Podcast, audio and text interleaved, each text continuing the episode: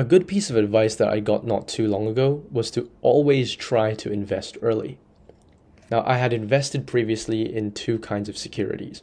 First, I would invest in companies with solid, well established businesses and healthy balance sheets. Now, on the other hand, I would also invest in companies that perhaps were making a loss, but I could see that they were investing, you know, investing money into things like R and D that put them in a good position to potentially, in my opinion, uh, be engaged in long-term growth into the future. Now, the investments that I made came with a certain level of volatility. I personally was okay with them because I believe in the companies, but I understand that stomaching volatility may not necessarily be for everyone. The advice that I got was a little bit more focused on long term investing into securities that could provide a relatively stable rate of return. So, take the NASDAQ 100, for example. According to the internet, the historical mean annual return of the NASDAQ 100 is around 18.9%. Now, of course, there are ups and there are down years, but investing some money at the end of every month, for example, into an index that averages 18.9% a year for, say, I don't know, 30, 35 years, could really total up to be a whole lot of money without you necessarily having to put in a lot of work when it comes to things like equity research or wider economic research yourself. Now, at this point in the podcast episode, I feel that it is important for me to say that none of what I'm saying constitutes financial advice.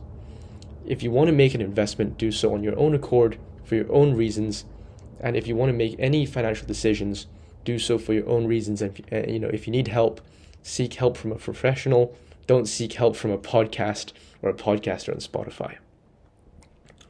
Now, going back to the podcast episode, I think it is a fairly widely shared opinion, at least I think it's fair to say so, that long term index investing could make someone a substantial amount of money due to the effects of compounding which can sometimes be quite an attractive option given the relatively low levels of risk exposure that you get and the relatively little work that you need to do as an individual in comparison to stock picking. I know some people, uh, my friends, who buy the S&P 500 every now and then, and they don't look back at it at all. So if the market goes up, goes down, they don't care. Every time they get a paycheck, they put a little bit every month into the S&P 500 in hopes of accumulating uh, some money in the back. Index investing in general, I can see has had a massive impact on the world of finance, but it has also had a massive impact on people's abilities to generate long term wealth for themselves. You see, these indices have been around for many, many years, but people haven't always have, you know, had the ability to track them through their own investments. Now, I'm grateful that ETFs and mutual funds that track such indices exist in today's world. And one man to thank for this is John Bogle, the founder of the Vanguard Group and one of the main pioneers of index mutual funds. Now, it is important to note that John Bogle did not invent the idea of, of uh, index tracking funds. John Bogle did not invent mutual funds, nor did he invent passive fund management. But what he did was that he made it more available to the mass market for retail investors like you and me to invest. We often take such financial instruments for granted Nowadays, it's easy to invest in the S&P 500 or the Nasdaq 100 or pretty much any index around the world. But the world was not always like that. So I thought I'd make this podcast episode to talk a little bit about uh, the life and work of John Bogle and also about this little bit of innovation in the financial world that, in my opinion, has done so much to kickstart and make index investing available to the public so people like you and me can invest.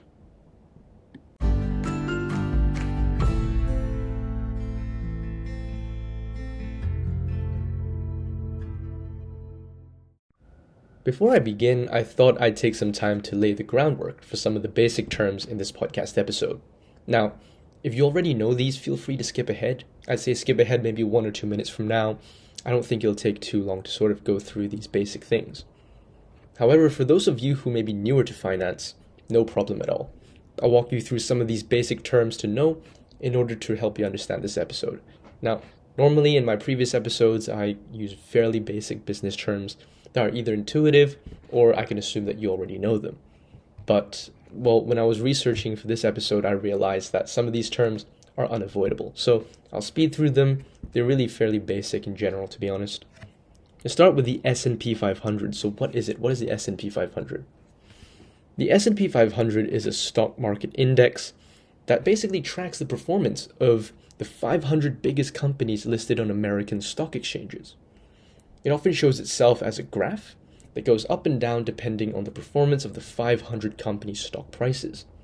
Because of this, people often use it as a barometer to gauge the overall performance of the US stock market.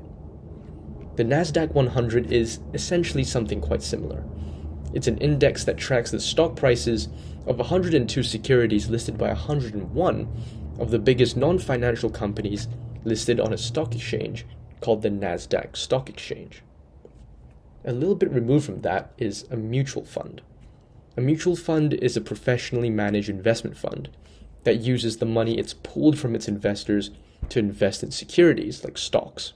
Now, a mutual fund is priced in at the end of every trading day, and you can invest in a mutual fund uh, where the price of the uh, the mutual fund would track the growth or reduction in value of the assets that the fund itself has invested in. One way of investing in the S&P 500, for example, because you can't just buy an index, you'll have to invest in a mutual fund sometimes or an ETF, but we're talking about mutual funds in this case, that tracks the performance of the S&P 500 index. One unique thing about mutual funds is that a lot of the time they either go long on a security, so they rarely ever short uh, a stock. You won't necessarily need to know this concept for this uh, for this podcast episode. Now that I've sort of explained these basic things, we can move on to the story of John Bogle and Vanguard and how he made this idea into a reality. John Bogle was born in 1929 in New Jersey to William Bogle Jr. and Josephine Hipkins. Bogle's parents were affected negatively by the Great Depression, which just so happened to also be at around the time when he was born. The family unfortunately suffered financially and they had to sell their home. Bogle's parents also ultimately divorced. But despite these tragedies, Bogle worked very, very hard in school, and he excelled particularly in mathematics and computational science. He actually went on to study at Princeton University and he graduated uh, having written a 130 page thesis entitled The Economic Role of the Investment Company. After university, he first ended up working at the Wellington Fund, which I think still exists. Bogle, within Wellington, rose to become the chairman of the company in 1970. So as we can see, he actually spent a big portion of his um his working life, his career, uh, as an employee and not as an entrepreneur, which is quite interesting. However, despite coming to this, you know, this top dog position, he was soon fired for making an unwise decision to approve a merger that should not have happened. So, attempting to salvage his career, Bogle started a new fund division at Wellington called Vanguard, which was named after Horatio Nelson's flagship, the HMS Vanguard. Now, while this was a pretty cool idea at the time, executives at Wellington initially disliked the name Vanguard, but they agreed to it after Bogle explained how for marketing purposes, it would be beneficial because it would be listed alphabetically next to Wellington. Now, I'm not really certain whether Bogle started his first index tracking mutual fund in Vanguard out of necessity or if this was his intention to do so all along. I think it was a mixture of a variety of different circumstances that led to its creation at Vanguard. So I'll start with the first one. Wellington executives were quite sneaky, in my opinion, here they initially did not allow Bogle's Vanguard to engage in any kind of advisory or fund management services, which I don't know about you. In my opinion, that sort of goes against the whole point of starting Vanguard or allowing Vanguard's existence in the first place. The second thing was that Bogle, for a big portion of, of, of his own career, was an active fund manager. What that means was that he wanted to beat the market by actively picking stocks to invest in. However, after analyzing the mutual fund industry, he realized, and I quote, that active funds underperformed the S&P 500 index on an average pre-tax margin by 1.5%. So what that means is that according to his analysis, many active uh, actively run mutual funds were actually losing to the market in the long run. The third thing to bear in mind was that Bogle was influenced by the work of an uh, of a Nobel uh, Prize winning economist called Paul Samuelson, who came up with the idea of efficient markets. Now, in in one sentence, I acknowledge that there are many sort of uh, components of the efficient markets theory, but in one sentence, the theory states that it is not possible to beat the markets consistently every year without fail on a risk adjusted basis. Now, perhaps these three factors sort of came together to cause Bogle to launch an index fund. And it was indeed also a loophole around Wellington's executives uh, and their rule that Vanguard couldn't manage an independent mutual fund, and it allowed him to kickstart his business. In 1976, Bogle created the Vanguard First Index Investment Trust, which tracked the movement of, of the uh, of the S&P 500 index. Now, at the time, Bogle was actually he had a tough time because he was made fun of by people in the financial sector for introducing passive index uh, tracking funds to the mass market. People argued that the market only provided average yearly returns, which wouldn't really satisfy clients. Why would people settle for this when they could go to you know an actively run fund and try to beat the market? But Bogle was firm, and he was firm in his belief that no one could consistently beat the market index every single year without fail. So it made more sense to just invest in the index itself. Further, even if the efficient markets theory was false, say someone proved Samuelson's theory false, Bogle thought that half of the fund managers in the market would still underperform the index after fees. Hence, he believed that his investment product was something that would cater to investors' needs. Now, with Vanguard, um, Bogle basically provided a new type of fund management service. Instead of trying to beat the market and charge really high fees, Bogle would mimic the market's performance in the long run, with the intention of generating higher and more consistent returns, uh, more consistent average yearly returns with lower costs overall.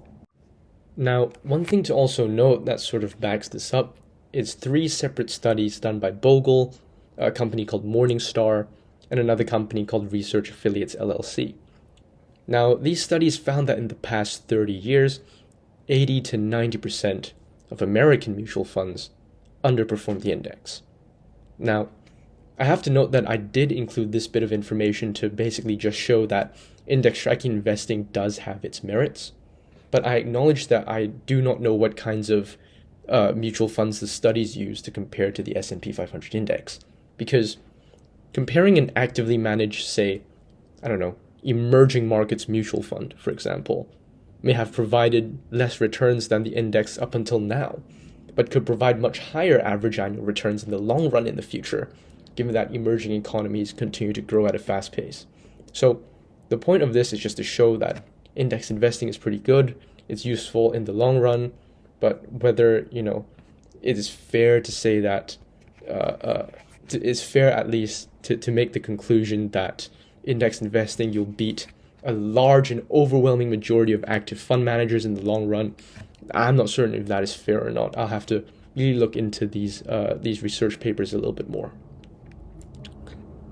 Nowadays, there is a passively managed index tracking fund for pretty much anything, from the more traditional S&P 500, Nasdaq 100 tracking funds, to funds I've seen that track the performance of, say, an index of water treatment companies, for example. There are quite a few out there, and it's pretty wild. Uh, a bit of a theoretical maths. Uh, suppose that in some hypothetical universe, someone invests $2,000 a year from the ages 22 all the way to 27, and then never invests another dollar, pound, or euro in their life again. Suppose they invest their money into a variety of index funds that average Say the person is making 12% a year on their investments. The S&P 500, for example, has averaged 11.88% a year since 1957. Now, by the age of 65, this person, after never investing another dollar after the age of 27 again, they would have around $1.3 million. Suppose this person continues to invest after the age of 27. Theoretically, they could have made even much more money than 1.3 million. Now, of course, one caveat is that no index or fund consistently goes up 12% a year without fail. Some years we face recessions where the market goes down by, by a whole lot, for example. However, it's important to understand that long term investing is key. And a correlating mindset to long term investing is also key. You look at the markets like the S&P 500, they've always historically recovered, whereas some company stocks do not. See, this goes to show that the power of this kind of passive investing that Bogle made available to public retail investors is really, really high. And the impact that it could have on those who can use it wisely and those who know what indexes or what indices to invest in in the long run. The second thing that Bogle did with Vanguard was allow for a new way for lowering costs to investors. Fund managers use distributors or brokers to sell their investment products to the investors and the fund manager would then pay a commission to these intermediaries. Bogle chose not to use intermediaries and move the entire distribution team in house to Vanguard. In doing so, Bogle provided the world's first mutual fund with zero distribution costs. Vanguard has had historically low expense ratios, which has not only helped attract investors to their funds, but has also helped allow Vanguard funds to perform better on an after fees basis in comparison to others who maybe charge higher fees. A third move that Bogle did as an entrepreneur, perhaps less as an investor but more as a businessman and entrepreneur, was structure Vanguard a little differently to some mutual fund peers at that time. The owners of Vanguard, you know, are not the shareholders. Instead, the owners of Vanguard are the people who invest in their funds. Vanguard is owned by its member funds, which are in turn owned by those who invest in them, people like you and me. Owners have access to things like personalized financial advice, uh, retirement tools, and market insights. The point of this is to allow for greater conviction on the part of Vanguard portfolio managers and executives. Since the investors in the funds are the owners of Vanguard, the fund managers act with conviction on investment themes that are important to the owners. This structure also aligns the interests of the employees of Vanguard and the investors in their funds. There are no conflicting loyalties in the way of them focusing on the interests, solely on the interests of the investors and the owners. On top of that, since the investors are also the owners of Vanguard, the company can pass on economies of scale and lower costs of investing to the investors, in turn allowing the investors to keep more of their investment returns in the long run which is good. Like if you are looking to, you know, invest and save for retirement, this benefits you. A fourth interesting thing about Bogle, not just an entrepreneur, but also as a man, is the way he ran his business. Bogle, by all accounts, should have been a billionaire. Vanguard was and still is the biggest provider of mutual funds in the world, and the second biggest provider of ETFs in the world. Bogle created trillions of dollars in value, literally trillions, for his investors, and I'm certain played a big role in the financial well being of many households. But when he passed away in 2019, Bogle's own assets were estimated at around $80 million. In my opinion, 80 million is a very large sum of money indeed, but admittedly and objectively incomparable to many of his entrepreneur peers in the funds industry. So the question is where did all his money go? Well, a big portion of it went back to Vanguard investors, who still pay much smaller fees than many mutual fund peers. And some also went to Vanguard employees. I read this online, but I, I have to fact check myself on this part. When he was running Vanguard, Bogle would also give half of his salary every year to charity, basically. And in his book, Enough True Measures of Money, Business, and Life, Bogle explains the virtues of giving and helping people in need.